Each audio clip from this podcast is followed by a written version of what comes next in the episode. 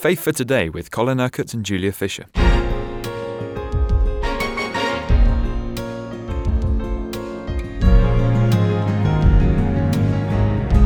Saul, we were hearing yesterday, was travelling on the road to Damascus, a very familiar story Colin told in Acts chapter 9.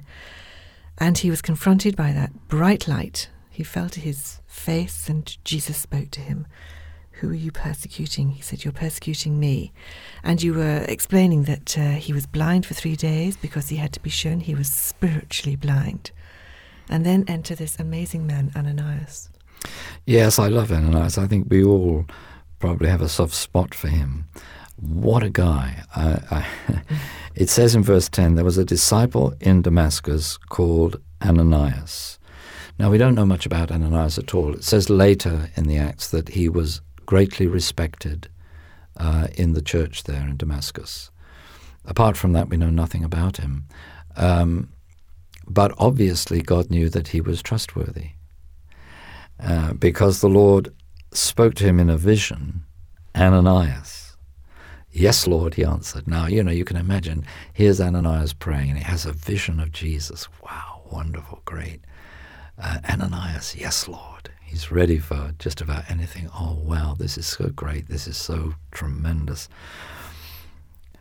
The Lord told him, You are to go to the house of Judas on Straight Street and ask for Saul of Tarsus, who is praying there.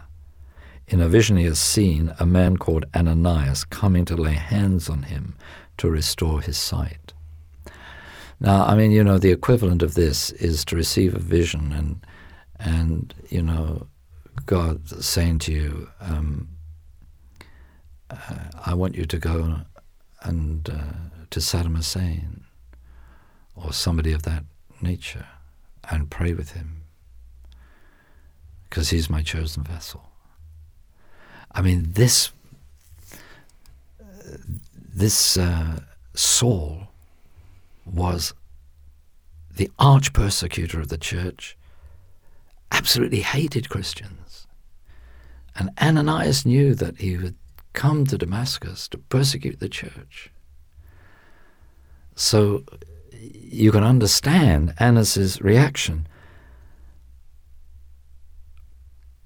Ananias answered, Lord, I've heard many reports of this man, how he has done much harm to your saints in Jerusalem, and now he has come here with authority from the chief priest to arrest all those who call on your name. But the Lord said to Ananias, Go!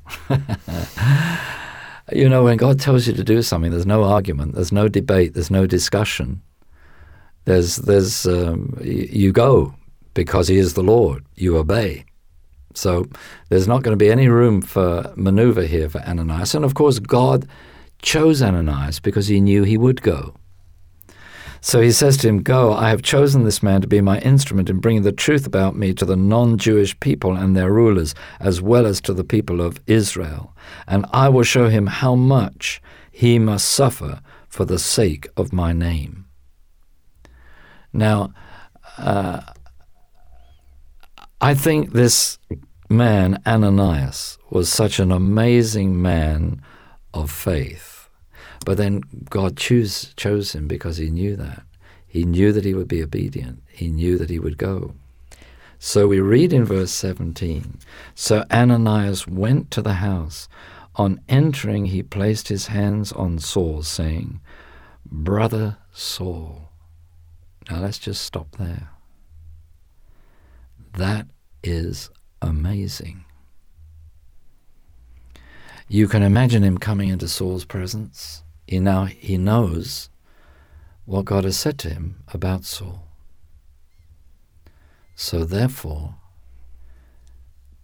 he accepts Saul as his Christian brother, simply on the basis of what Jesus had said. There's no recriminations for his persecution.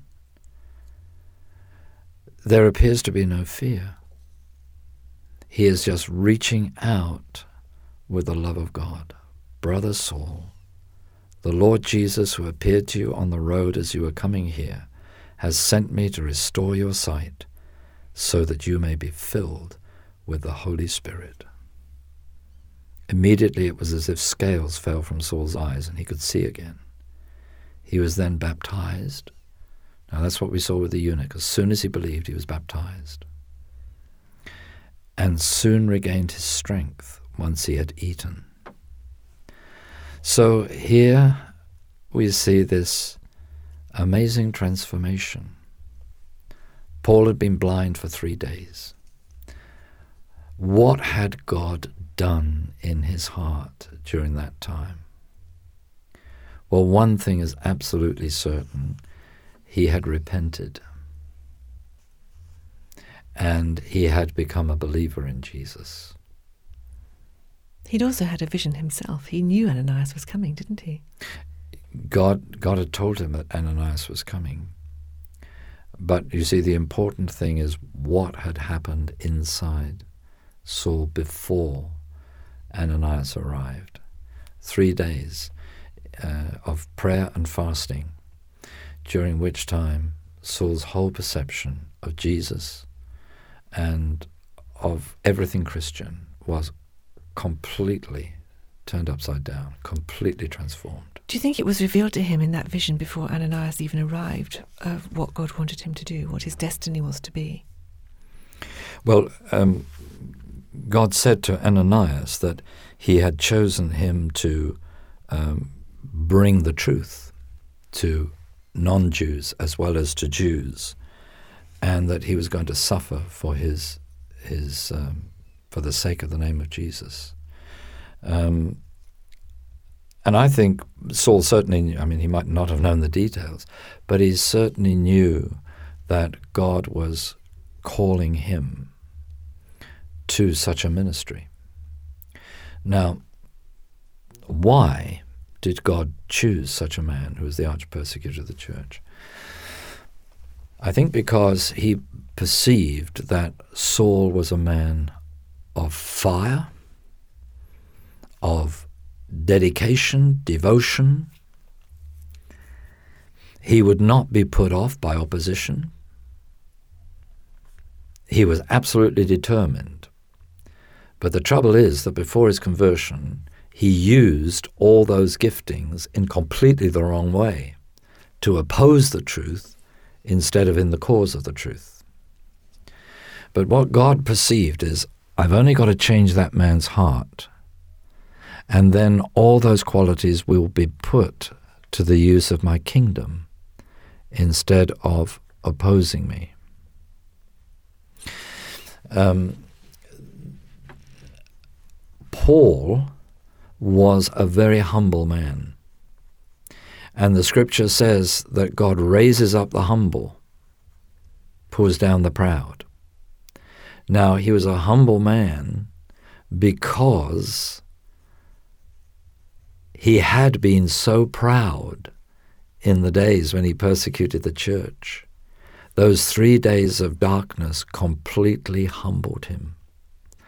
Humbled him before God, humbled him before Jesus, humbled him before Ananias.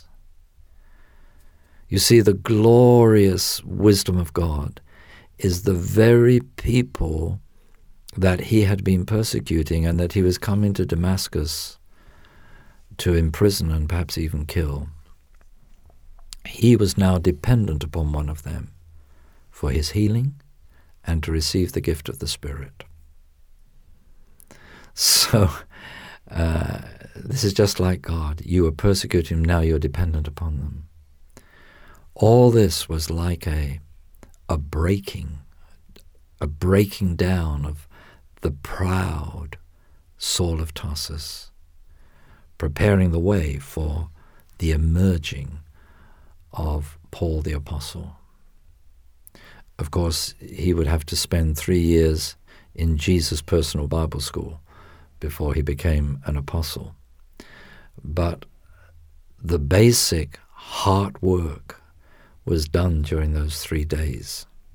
It's amazing that he started to preach immediately. I mean, it must have been an enormous challenge for the believers, ha- having gone through what they'd gone through. Yes, but you see, um, this was common. I mean, as soon as people were saved, they were expected to go out and witness. But with his reputation. So, so Saul, Saul did likewise. Uh, in, in the revival in South America, Uh, I can remember the first time I went there. I was surprised that what, what they did is people came to the Lord, right, uh, in the meeting. Now, they weren't allowed to go to bed until they had gone and led somebody else to the Lord on the day that they were saved themselves. This was impressed upon them right now. Um, you are full of the Lord Jesus, you go and tell somebody else. And of course, people that have just met with Jesus, they're absolutely full of fire, enthusiasm, and, and so was Saul.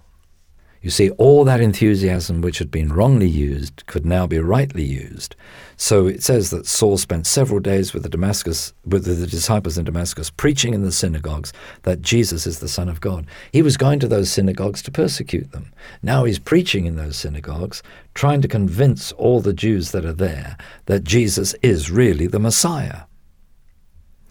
Uh, everyone who heard him was amazed and queried, Isn't this the man who has caused such destruction among the believers in Jesus in Jerusalem? Did he not come here to take his followers uh, to the chief priests as prisoners? Yet Saul's preaching increased in power, and to the Jews of Damascus he proved to their consternation that Jesus is the Christ. What happens? He now gets persecuted. After some time, the Jewish leaders decided to kill Saul, but he learned of their plans. They kept a close watch on the city gates, both day and night, in order to murder him. So one night, some fellow believers lowered him in a basket through an opening in the city wall. So, the arch persecutor of the church becomes a believer and now becomes the persecuted. You've been listening to Faith for Today, presented by Julia Fisher. This program is sponsored by Kingdom Faith. For further information, visit our website, kingdomfaith.com.